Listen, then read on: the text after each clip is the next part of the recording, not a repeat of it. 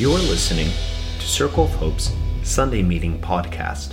This talk was given at 2212 South Broad Street. For more information, visit us at circleofhope.net.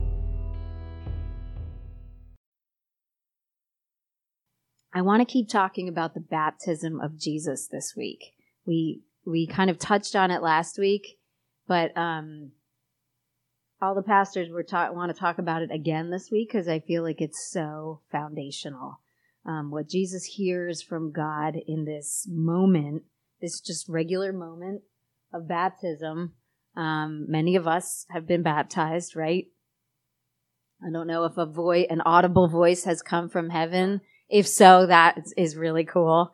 That um, all of the gospel writers except for Matthew recorded that happening when Jesus was baptized.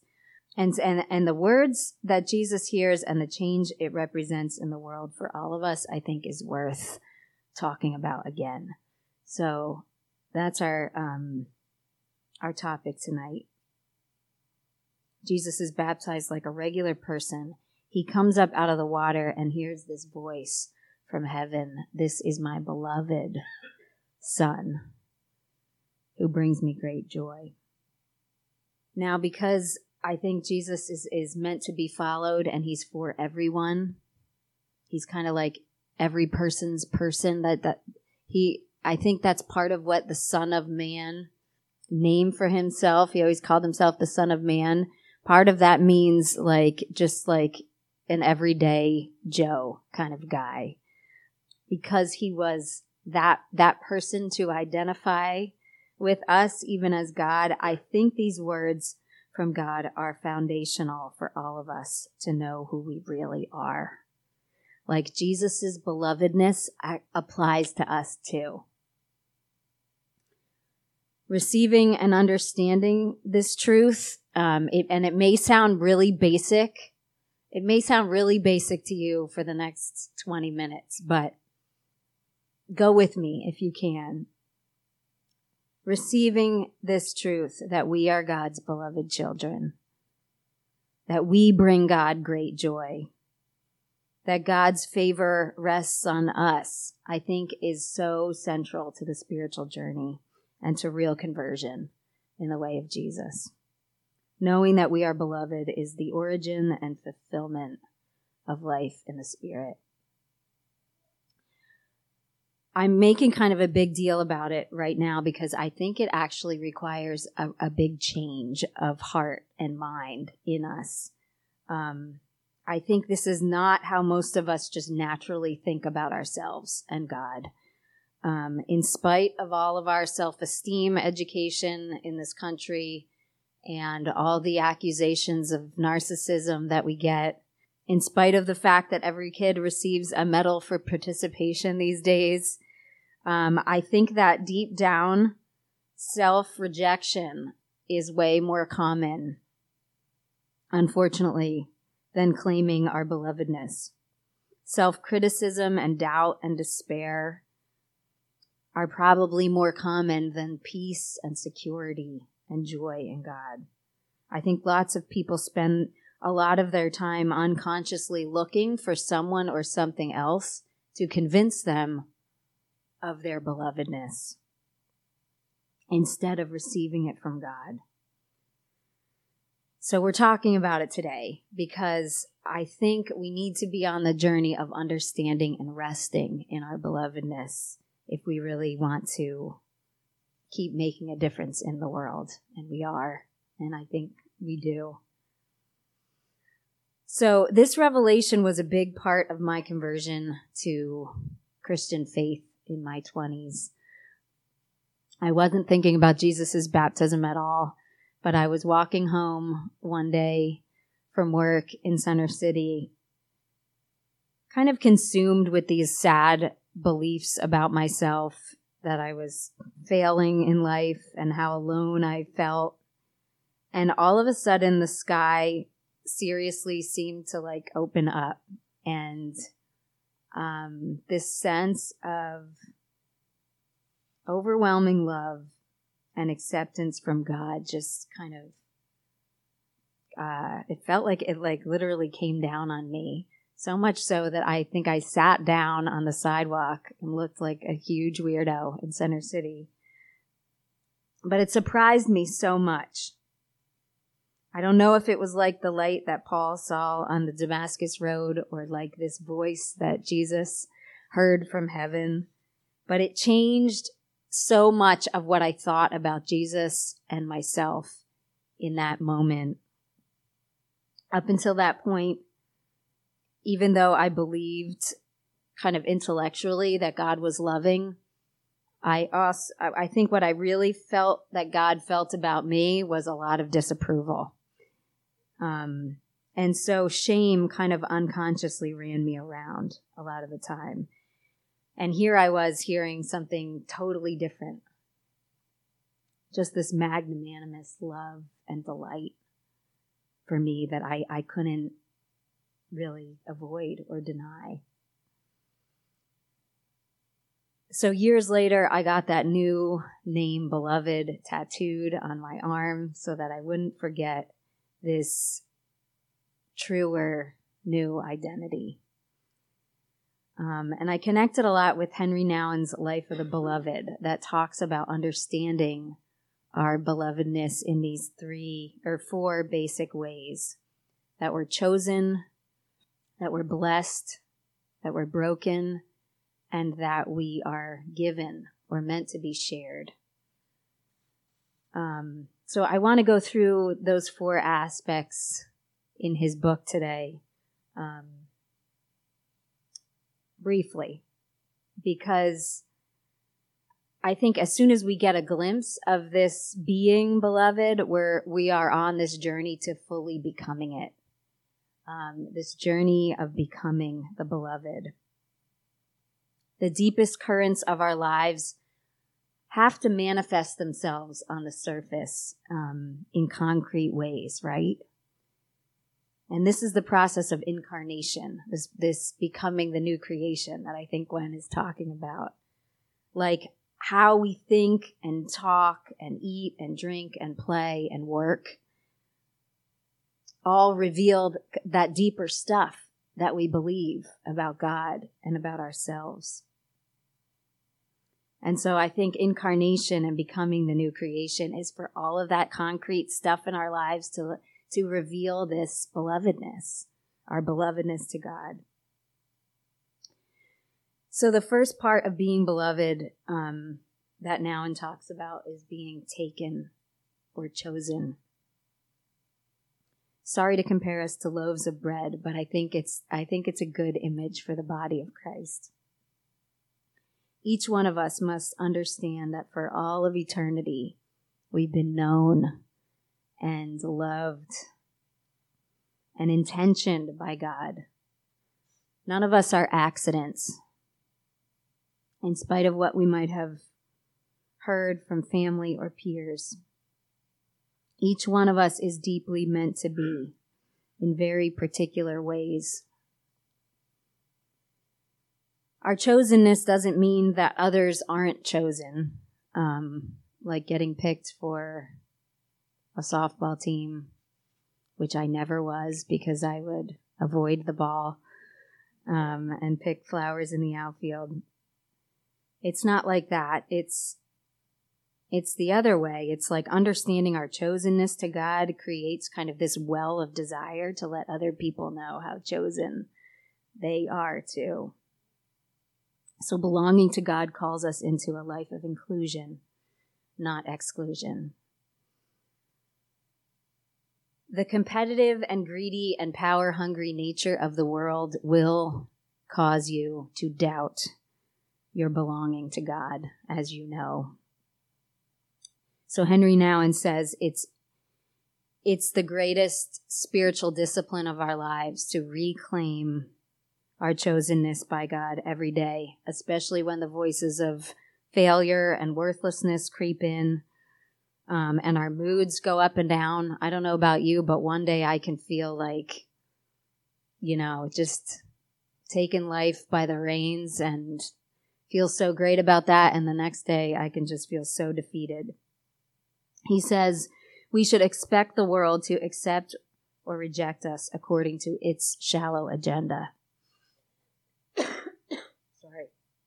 I ate too many chips in the in between time. But the truth of who we are as priceless to God, the truth of who we are is that we are as priceless, that we are priceless to God and held safe in an everlasting embrace. This is true even when relationships in our lives end or we lose the job or we're faced with the crisis. That's the truth of who we are. And then it's really time to claim to claim the truth so that we don't disappear to rejection and isolation and, and depression. Secondly, I think we'll know more about who God is and who we are if we receive the blessings that come to us. In Latin, the word bless is benedicere, which implies speaking. Good these good things about about us. I think we need to hear good things spoken about us. And I guarantee if you're part of a cell, you will have that experience. As people get to know you, they will say good thing, good true things about you. The Bible is full of good things spoken about you. You should read that too and let the Holy Spirit illuminate it for you. But there are many other ways that blessings come to us if we have the, the eyes to see them. I put a picture up here of a mother blessing because this is one of my favorite things we do as a community. And it might look a little overly intimate to be I'll be like touching the pregnant lady. But I think parenthood is one of those um, and lots of other things are are is an experience that is chock full of the invitation toward intimacy with God. Um, and so we, we literally try to embrace that in this ceremony and bless bless the woman to be born a mother and to be keep and, and to keep being mothered by God even as she's pouring herself out um, in mothering. So it's not like a like a baby shower where, you know, the baby's getting a bunch of stuff. This is really for the mother to hear these words of truth spoken over her and to her so that she can face the particular fears um, that she brings to the journey and um, hear her strengths. We try to meet her like God in that and encourage her that she can, in fact, do this difficult work. I think we need these blessings, all of us, mothers or not. We need these blessings to reveal the truth of who we are in God. And I think we can receive them a lot through through the presence of others. Nouwen also recommends that the other way, the other big way we can receive this sense of blessing from God is through prayer. And I totally agree with him. Not prayer that involves us saying a bunch of stuff to God necessarily, um, but prayer that involves listening long enough to hear God saying good things to us about us. This is the real work of prayer, Nouwen says, to become silent and listen to the voice that says good things about us. He recommends half an hour a day of that meditative listening. I don't know if you have that kind of time in your in your day, but I think in my experience it often takes that long to get through the the judgments and the criticisms that we have about ourselves and others long enough to hear something that reflects more of the truth about us, more of the the light in us that shows where we're going with the risen Jesus. So I want to read you um, some of Henry's words about prayer. He says it better. Often you will feel that nothing happens in your prayer. You say, I'm just sitting here and getting distracted. But if you develop the discipline of spending one half hour a day listening to the voice of love. You will gradually discover that something is happening of which you were not even conscious. It might be only in retrospect that you discover the voice that blesses you. You thought that what happened during your time of listening was nothing more than a lot of confusion, but then you discover yourself looking forward to your quiet time and missing it when you can't have it. The movement of God's Spirit is very gentle, very soft and hidden. It does not seek attention.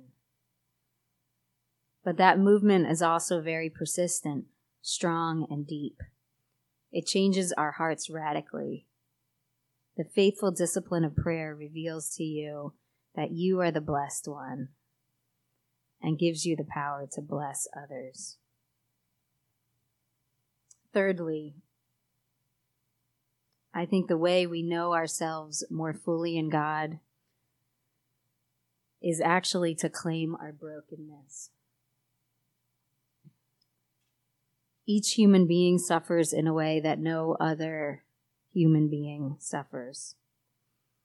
And the first step toward healing is not to step away from the pain, but to step toward it. And it sounds really easy to just say it, but you probably know as well as I do that it's not fun to step toward our pain and it's very inconvenient. When you have a crack in your windshield, you have to drive slowly, right? To kind of baby the crack. I like to drive fast and I like to feel like I have no limitations. But the truth is that I'm wounded in particular ways that m- might take a lifetime to heal. And the more I care about that and know that Jesus cares about that, the less accidents I cause and the more that I'm able to care for others. Furthermore, Jesus calls us to suffer if we want to follow him. And truly, I think this is the way to know God in Jesus. So, running from hardship and trying to avoid our pain, especially the pain of a broken heart, it makes a lot of sense, but it's counterproductive. The anguish that results from rejection and separation and neglect and manipulation serves only to paralyze us when we keep running from it.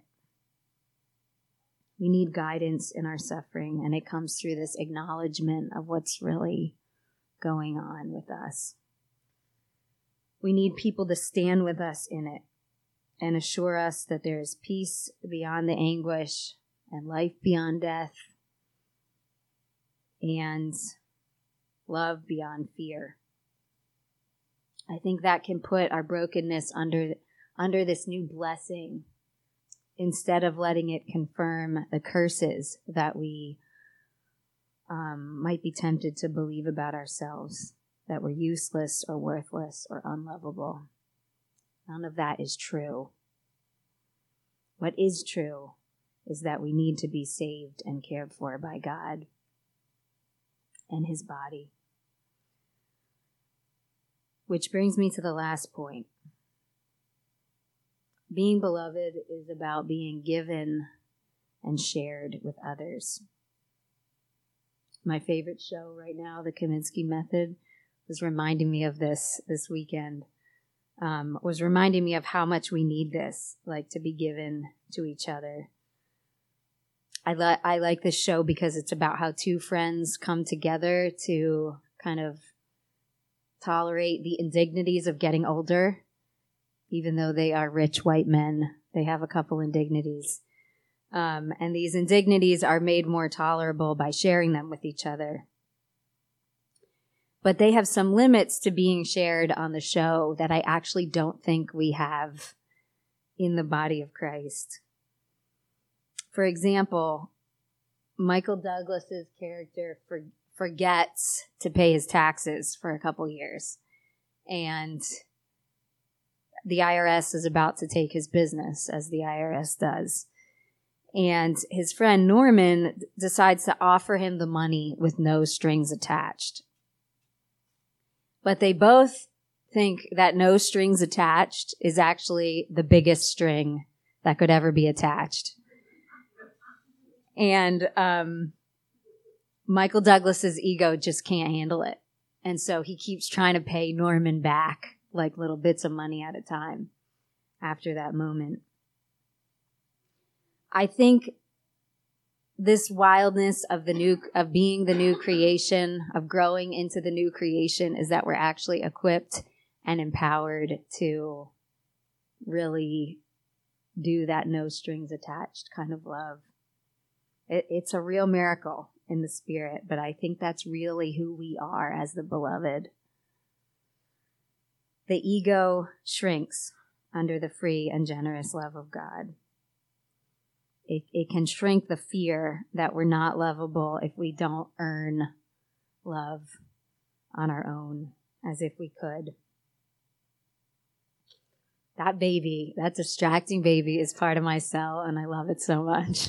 he distracts our cell all night long. I, I have one more example in closing of how our belovedness calls us to be given and shared and how it and how it shrinks the fear of what could happen to us if we if we give ourselves to each other like that. The movie Klaus. Uh how many of you guys like watched it over Christmas? A couple of us. I think it's this great example of how we're all called to be um, post people, um, as in like the male person, and deliver this grace of God, even to people and situations who are defended against it. So the main character in this movie is this skinny little post guy um, who gets in the, into the business of, of delivering toys to really depressed and isolated little kids.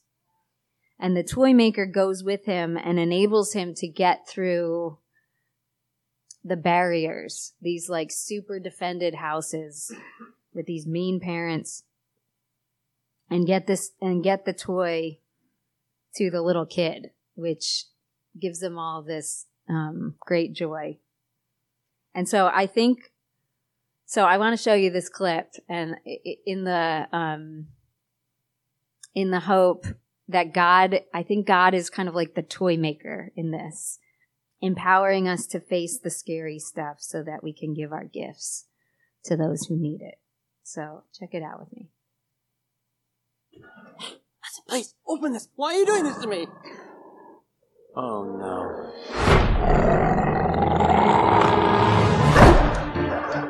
Okay, you win. What do you want? Money? My dad's got plenty of it. You can write him a ransom note. You can write, right? Oh, it doesn't matter. I'll write it for you. Ah, he'll never know it's me. I'll make it sound like it's from you. I'll use monosyllabic words, man. Please, please, please, please, please, let me out of here. I can't, I can't, I can't. Ah! Why?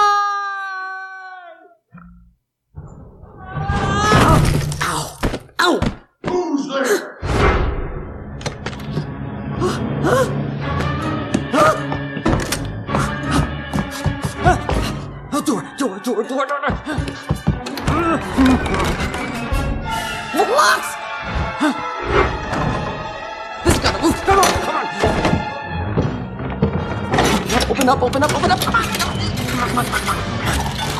Come on, come on, come on, come on. Keep it together, keep it together, keep it together, keep it together, keep it together. Ah, ah, ah.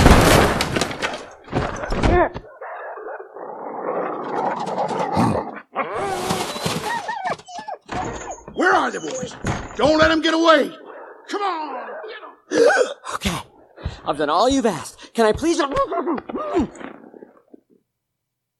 So part of why I wanted to I wanted to watch that with you is because I wonder if we're going to need more audacity in 2020 to really be, really be the beloved community that God is making us to be. I think that lots of people are feared up and and armed up and and locked down. Sometimes we're those people too, right? Somebody needs to break down those walls of indifference and isolation and confusion with courage and joy. So I think we could do a lot more great, fun things together as we claim, as we really claim our sense of belovedness in Christ and share that chosenness and that blessedness and yes, even our brokenness with others here in Philly. You are more beloved by God than you could ever know. And hopefully, we'll have lots of opportunity this year to keep growing into that. Jesus, thank you for a new year. Help us to keep claiming the truth of our identity in you, even when the world tells us that we are less than we are. Help us to um, believe you. Thank you for the example in Jesus, for your identification with us, um, for sharing your life actually with us. Empower us, Lord, this year to receive that and to um, and give us courage in sharing it with others. In Jesus' name, amen. Thanks for listening to Circle of Hope's Sunday Meeting Podcast. If you want to talk about it or get connected to a cell, you can find one under our Connect dropdown at circleofhope.net.